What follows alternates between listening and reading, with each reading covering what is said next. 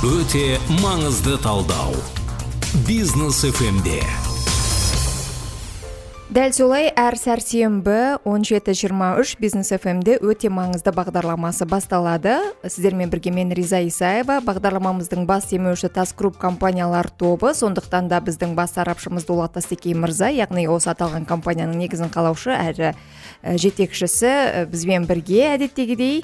Қайырлы күн дулат мырза. Сондай ақ бізде бүгін жусан инвест ірі клиенттермен жұмыс департаментінің вице президенті әйгерім молдабекова ханым. Қонақта. Қош келдіңіз әйгерім ханым. Біз бүгін қазақстанда құнды қағаздарға қаражат салудың мүмкіндіктері қандай деген сұраққа жауап іздемекпіз. Неге? Өйткені қазіргі таңда құнды қағаздар нарығына қызығушылар өте көбейді. Мен әсіресе инстаграм желісінде байқаймын. Ол жерде сол құнды қағаздар нарығында акция сатып алуды трейд жасауды үйрететіндер ә, түрлі ә, брокерлік қызмет ұсынатын сондай ә, жарнамалар өте көп. Бірақ біз негізінде құнды қағаздар нарығы деген не біз соны білеміз ба иә онда қандай құралдар сатылады? Ә, әңгімені осыдан бастасақ қалай ойлайсыздар? Әбден келісемін енді бұл сұраққа жауап беруді бірінші әйгерім ә, ханымға берсек себебі дәл сол салада жұмыс істеп жүрген білікті нағыз маман болғаннан кейін әйгерім ханымды тыңдасақ. Сәлеметсіздер құрметті тыңдармаушылар ә, осы жерде осы мүмкіншілікке өте қуаныштымын рахмет сіздерге шақырғандарыңызға. Енді қысқаша айтайық иә? Ә, егер нарық ә, құнды қағаздар нарығы туралы айтатын болсақ ол қаржы нарығының бір бөлігі.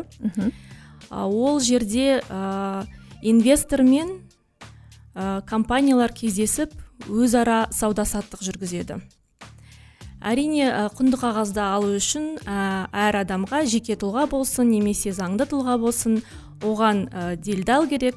Ол біз, бізде де басқа шетелдерде де брокер болып табылады. Құнды қағазға келген кезде сіз неше түрлі инвестиция құралдарымен таныса аласыз оларға инвестиция жасайсыз. Енді өзіміз білеміз иә инвестиция жасаудың ең басты мақсаты ол табыс табу иә? Қаражатымызды көбейту табыс табу. Сол үшін бәріміз сол нарық қорына құмармыз иә сол жерге барамыз.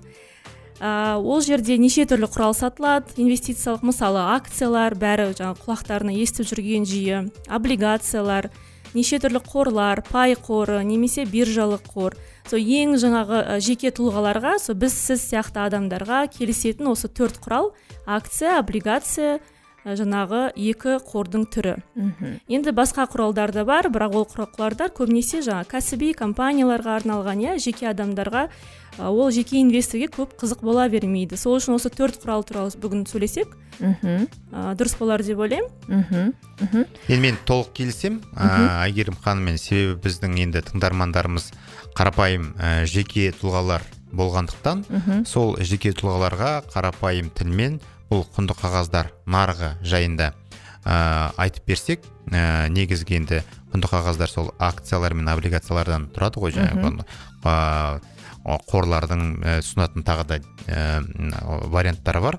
Ә, бірақ дегенмен де мысалы үшін қазіргі таңда шыны керек осы ә, қой терісін жамылған қасқырлардың пайда болғандығы тағы да елімізде осы әдемі сөздерді халықты пайдаға шақыру халыққа үлкен табыс ұсыну арқылы нағыз қаржы пирамидалары немесе алаяқтар көбейіп кетті. Ә, соны мысалы үшін ә, енді ә, келесі сұрақтардың бірі ретінде ә, жай адам. Иә? Yeah, жай адам ә, өзін осы құнды қағаздар нарығында ә, алғашқы қадамдарын жасап пайда табу үшін не істеу керек? Жаңағыдей нағыз шынайы брокер мен алаяқтың арасындағы айырмашылық қандай деген дүние бар. Осы сұрақты негізінде әйгерім ханымға қойсақ деп ойлап отырмын. Әрине риза сондықтан да сізге осы сұрақты қойсақ біздің тыңдармандарға жауап берсеңіз осы бағытта. Әрине өте керемет сұрақ. Қазіргі таңда уже актуалды ғой. Өйткені алаяқтар өте көп болып кетті иә. Өзіме де соғып тұрады арасында алаяқтар. Сізге де хабарласып тұрады маған хабарласып тұрады иә олар өздері. Қызық кейде қызығып тыңдаймын оларды. Енді ә, қалай шынайы брокерді алаяқтан қалай ажыратамыз? Біріншіден шынайы брокерде лицензия болады. Соны ә, дұрыстап тексергеніңіз дұрыс. Ол лицензияны беретін біздің реттеуші қазақстан ұлттық банкі. Ол лицензияның жаңағы ә, берілген күні ә, қай уақытқа дейін берілгенін тексеріңіз. Өйткені кейде ә, брокерлерден лицензияны алып қою да мүмкін. Қай жерден тексерсе болады әйгерім ханым оны қазақстан ұлттық банкінің сайтына кіріп сол жерде тексерсе болады. Тек қана сол сайттан иә? сол жерден немесе брокердің өзінен сұрайсыз лицензияң бар ма көрсетші маған деп. Ол сізге міндетті түрде көрсетуге тиісті. Кешірім сұраймын әйгерім ханым мысалы үшін қазіргі таңда фотошоп алаяқтарға үлкен инструмент ә, лицензиям бар деп неше түрлі қағазды халыққа лицензияның не екенін білмейтін халыққа көрсете салу әбден мүмкін. Яғни сол үшін ә, ұлттық банктың сайтына кірген дұрыс шығар иә? Нақты сол дұрыс иә. Әрине енді сіз брокерді таңдаған кезде біріншіден ә, менің кеңесім касе деген біздің ә, қор биржасы иә? Касе нүкте kz сол жерге кіресіз. Сол жерде ә, бүкіл қазақстандық брокерлердің жаңа лицензиясы бар касеге мүше болып кірген жаңағы ә, ресми брокерлердің тізімі бар. Ол бір 25-ке жетеді. Көп емес 25-тей соның арасынан қарайсыз біріншіден. Екіншіден жаңағы брокердің сайтына кіресіз. Шын брокерде әрине оның кәдімгі ресми сайты болады. Ол жерде бүкіл документтері бүкіл қа, жаңағы қаражат иә документтері бәрі орналасқан. Лицензиясы да сол сайтында орналасқан. Болмаса егер де енді ешқандай сізге бір сенімшілік тудырмай тұрса ондай уақытта сіз ә, қазақстан ұлттық банкінің сайтына кіріп тексере аласыз әрине. Әрқашанда тексере аласыз.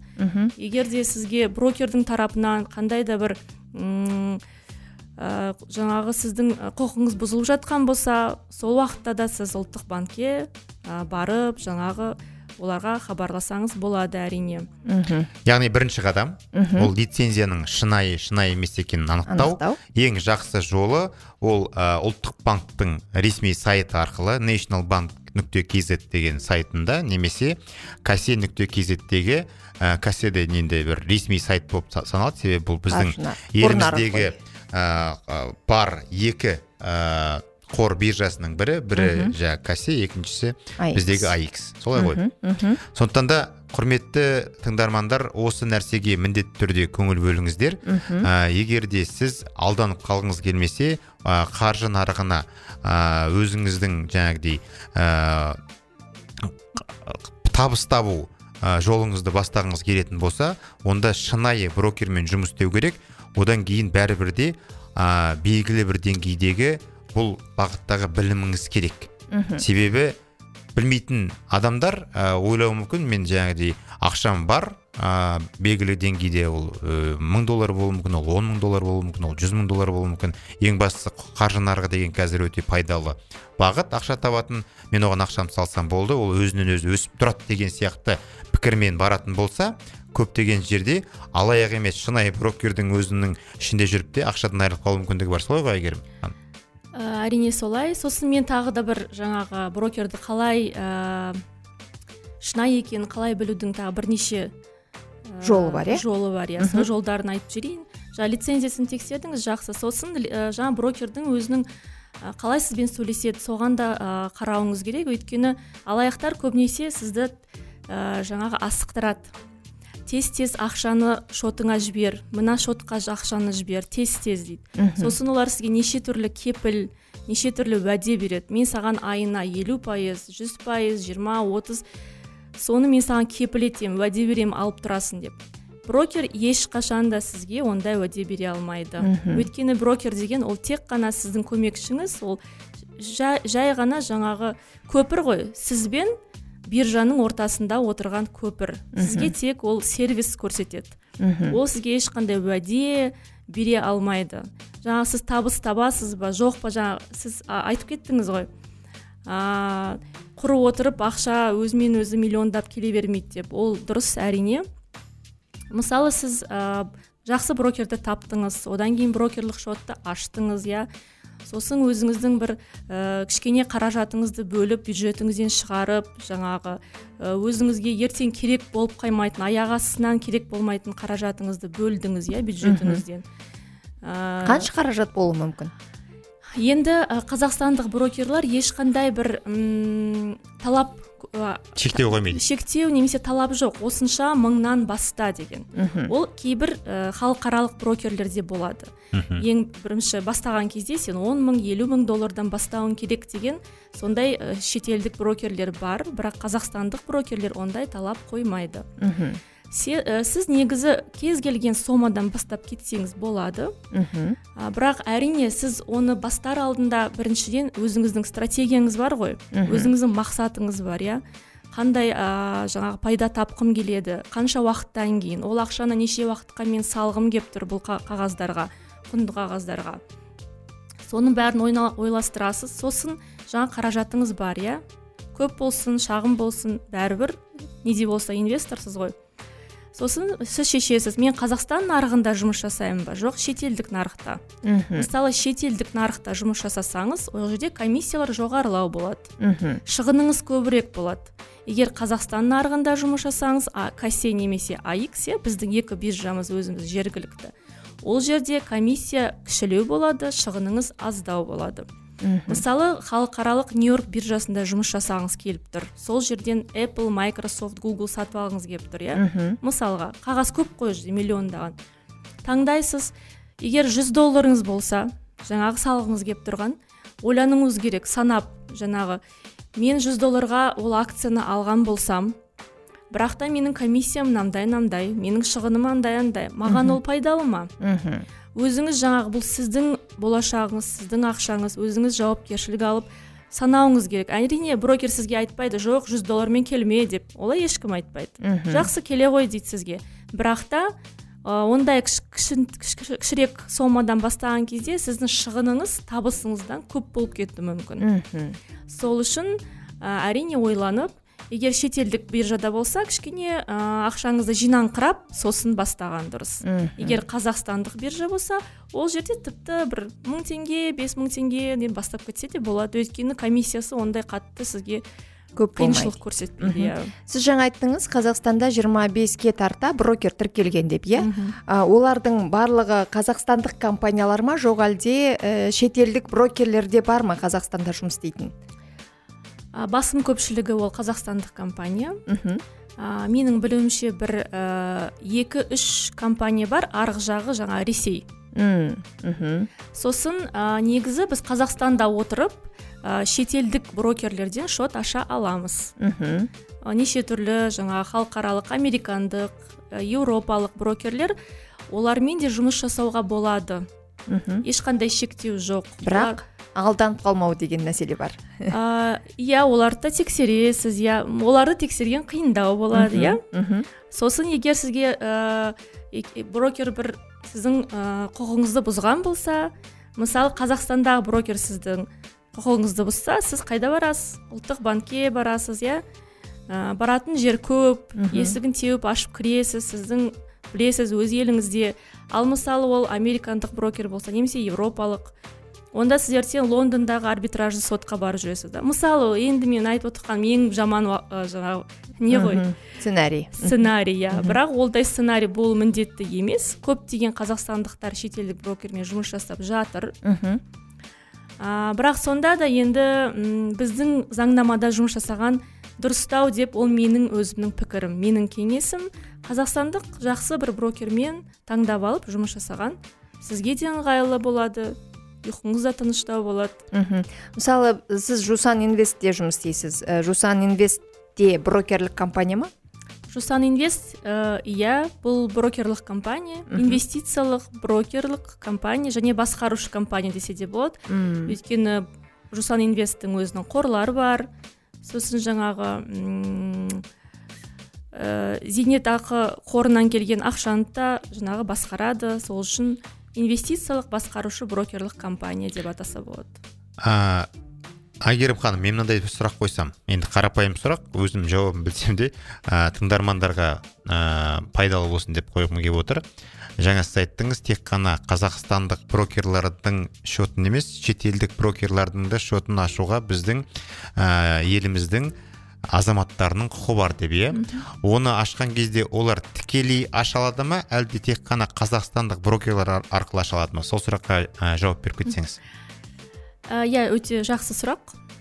Ә, тікелей сол шетелдік брокерлерде ашса болады. Өйткені көп брокер барлығы емес енді көптеген брокерлер онлайн жұмыс жасайды қазір.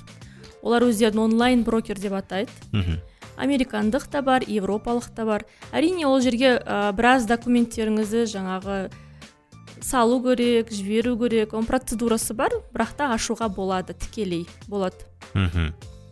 Ал енді бір жарнама емес әрине ә, жалпы халық білу үшін сенімді жұмыс істеп жатқан бір екі брокерлік компаниялардың атын атай аламыз ба? Шетелдік қазақстандық емес? Шетелдік па? Иә. Ә, интерактив брокерс деген бар жақсы брокер негізі. Ә, американдық бүкіл әлемде жұмыс жасайды.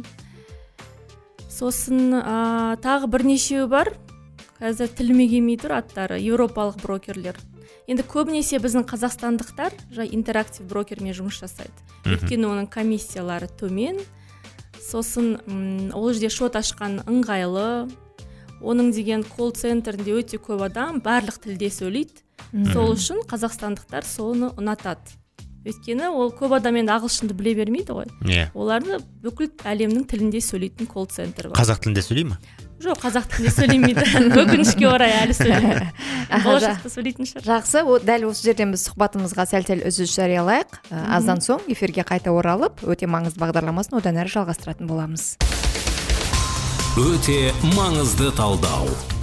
Бизнес фмде бағдарламамызды одан әрі жалғастырамыз. Өте маңызды тал- талдау бағдарламасының бас демеушісі тас групп компаниялар тобы бізде бүгін қонақта жаусан инвест ірі клиенттермен жұмыс департаментінің вице президенті әйгерім молдабекова. Сондай ақ тас групп компаниялар тобының негізін қалаушы біздің бағдарламаның бас сарапшысы дулат тастекей мырза. Біз бүгін э, қазақстанда отырып э, қаржы нарығында ақша табуға бола ма деген мәселені иә қор нарығында кешірім өтінемін ақша табуға бола ма деген мәселені қарастырып отырмыз. Иә біз жаңа ғана айттық брокерлерден шот ашуға болады брокерлермен жұмыс істеуге болады э, дегендей иә. Біздің қазақстанда шетелдік брокерлер бар дедіңіз.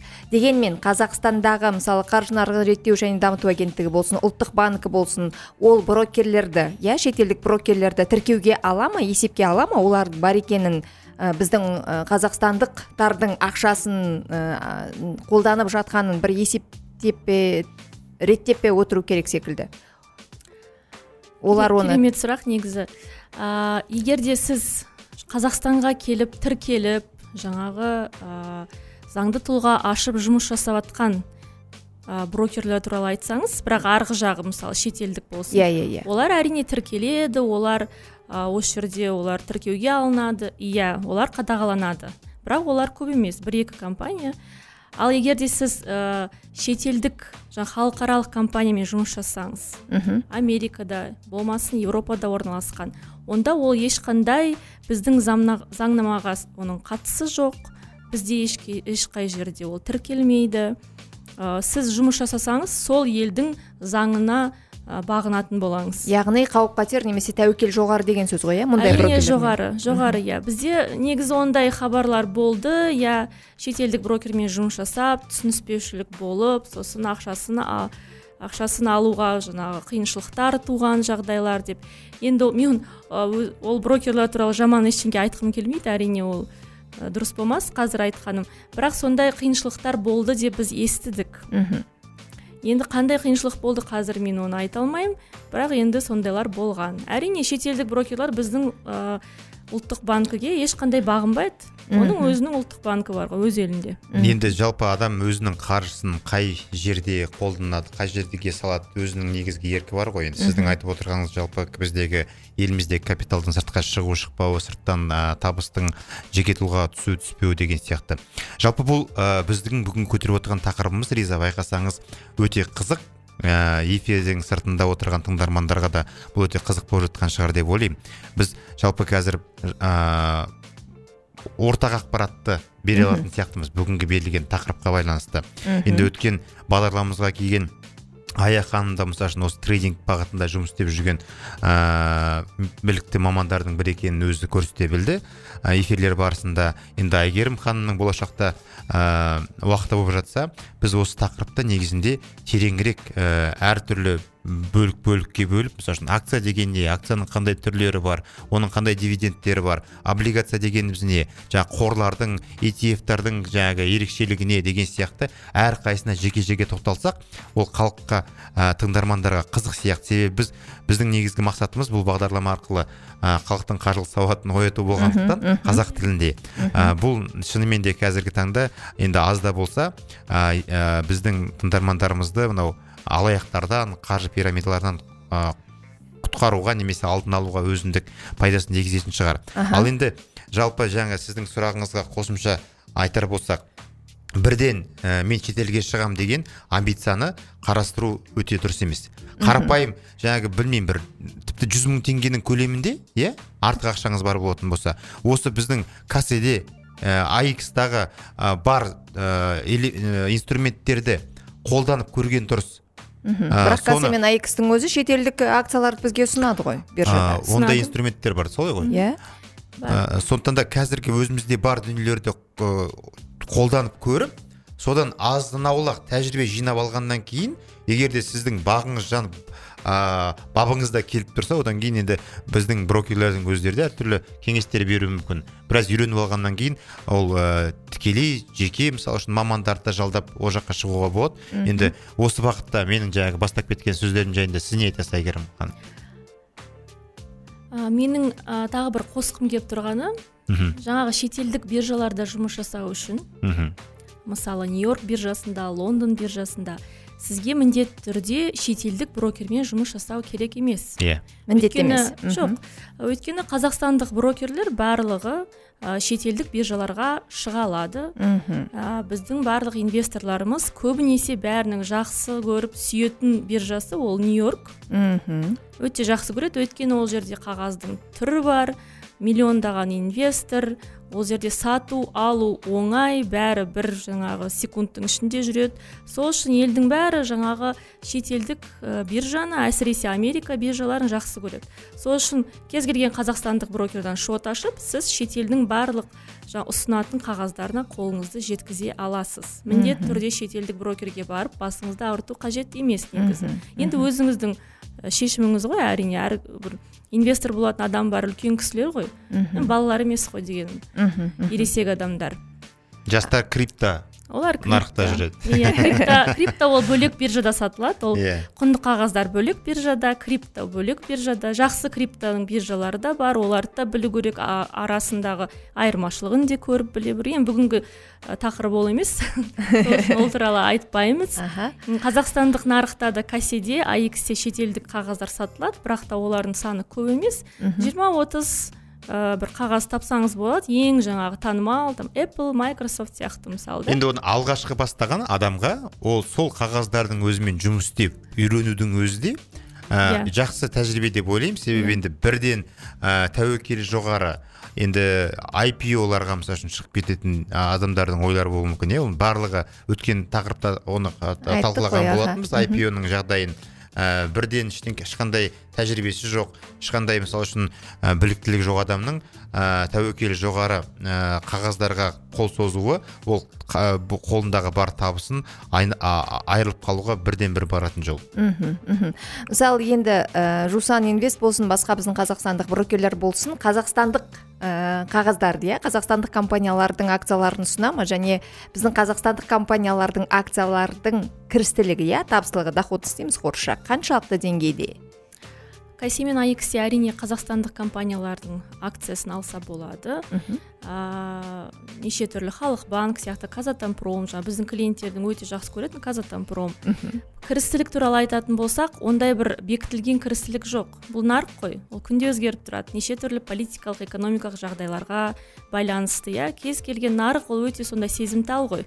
Мхм. Ол неше түрлі болып жатқан әлемдегі заттардың бәріне ол өзі соған қарай өзі бейімделіп өзгеріп тұрады. Сол үшін кірістілік әртүрлі. Ол сіздің қанша уақытқа ақшаңызды салдыңыз қанша уақыт отырдыңыз осы акцияны ұстап оған да байланысты. Сіздің стратегияңыз қандай қысқа ма ұзақ па орташа ма портфеліңіз қандай? Соның бәріне ол көптеген жаңағы ә, жағдайларға байланысты ғой сіздің кірістілігіңіз. Бұл акция ма жоқ облигация ма? Облигация ол жаңағы сіз компанияға қарыз бересіз иә? А компания сізге сол қарыз үшін сізге ә, мысалы квартал бойынша ай, ай сайын немесе жыл сайын сізге ә, бір өзі м жаңағы ақша беріп отырады сізге иә? Мысалы үшін біздің Пайыздар. компания жылына 19 пайыз береді облигация Иә. бойынша. Әр облигацияның кірістілігі де әртүрлі. енді облигацияларды көбінесе жаңағы депозиттен жоғары жасағысы келеді. Депозит қазір мысалы қанша? он үш жарым иә? он төртке барып қалды. Аха. А, облигациялар касседе сатылатын олар енді инвесторге қызық болу керек қой сен оны алғың келу керек. Неге мен депозиттен ақшамды шығарып облигация аламын өйткені облигацияның ә, кірістілігі табыстылығы мысалы депозиттен жоғары. Қазір Дұрыс. көбінесе 15-тен бастап жоғары береді. 19 кейбірлері 20 береді. Мхм өйткені инвесторды тарту керек қой өз жағына. Тып тыныш мен отыра бермеймін ба мысалы депозитте? Неге мен нарыққа барамын өйткені нарық маған жоғарылау табыс береді. Сол үшін барамын облигациялардың ең жақсы жері сен алдын ала қандай табыс болатынын білесің. Сен облигацияны сатып алғанда сен бірден ә, қанша пайыз ә, жылына неше рет алып отыратыныңды біліп санап ол бәрі белгілі. Ал акция ол белгісіз ол нарыққа байланысты. Акцияны бүгін мысалы 100 теңгеге алдың ертең ол 200-ге өсуі мүмкін немесе түсіп кетуі де мүмкін. Мхм ол нарыққа байланысты. Мхм. Сол үшін алдын ала білгіңіз келсе кірістілігіңіз онда сізге облигация. Акция ол жаңағы кішкене тәуекел жоғарылау. Мхм. Менің ойымша жалпы қор нарығы деген нәрсе ол бір өте бір терең мұхит сияқты. әрине. Иә аралдары да көп сияқты арасында айлақтары да көп сияқты. Сондықтан біз бүгін бір бағдарламамен бұл тақырыпты тағы да аяқтай алмайтын секілдіміз. Дегенмен біз ә, қалың тыңдаушыға жалпы осы қор нарығына қатысты кішігірім ақпарат оның ішіне брокерлерге қатысты әйгерім ханым бізге жақсы ақпарат беріп өтті. Иә брокер таңдауға қатысты. Сондықтан келгеніңізге көп көп рахмет әйгерім ханым. Біздің бағдарламамызға тағы да шақырамыз тағы да келіп тұрыңыз. Дулат мырза айтарыңыз болса? Рахмет үлкен. Иә ә, ә, шынымен де рахмет әйгерім ханым. Мен менде мынандай ұсыныс болып отыр. Жалпы біз болашақта бір бір айды мысалы үшін жалпы осы қор нарығына арнасақ, иә? арнасақ содан кейін әрбір сәрсенбі сайын сол қор нарығының құнды қағаздардың әр түрін жеке жеке айтып өтсек сонда біраз ә, мол тол, толығырақ ақпарат беретін сияқтымыз. Әрине мен де солай ойлаймын. Олай болса біздің бағдарламамыздың бас демеушісі тас групп компаниялар тобы екенін ескертеміз. Бізбен бірге қонақта болған әйгерім ханымға көп рахмет дулат мырза өзіңізге де көп рахмет. Эфирде жүздескенше.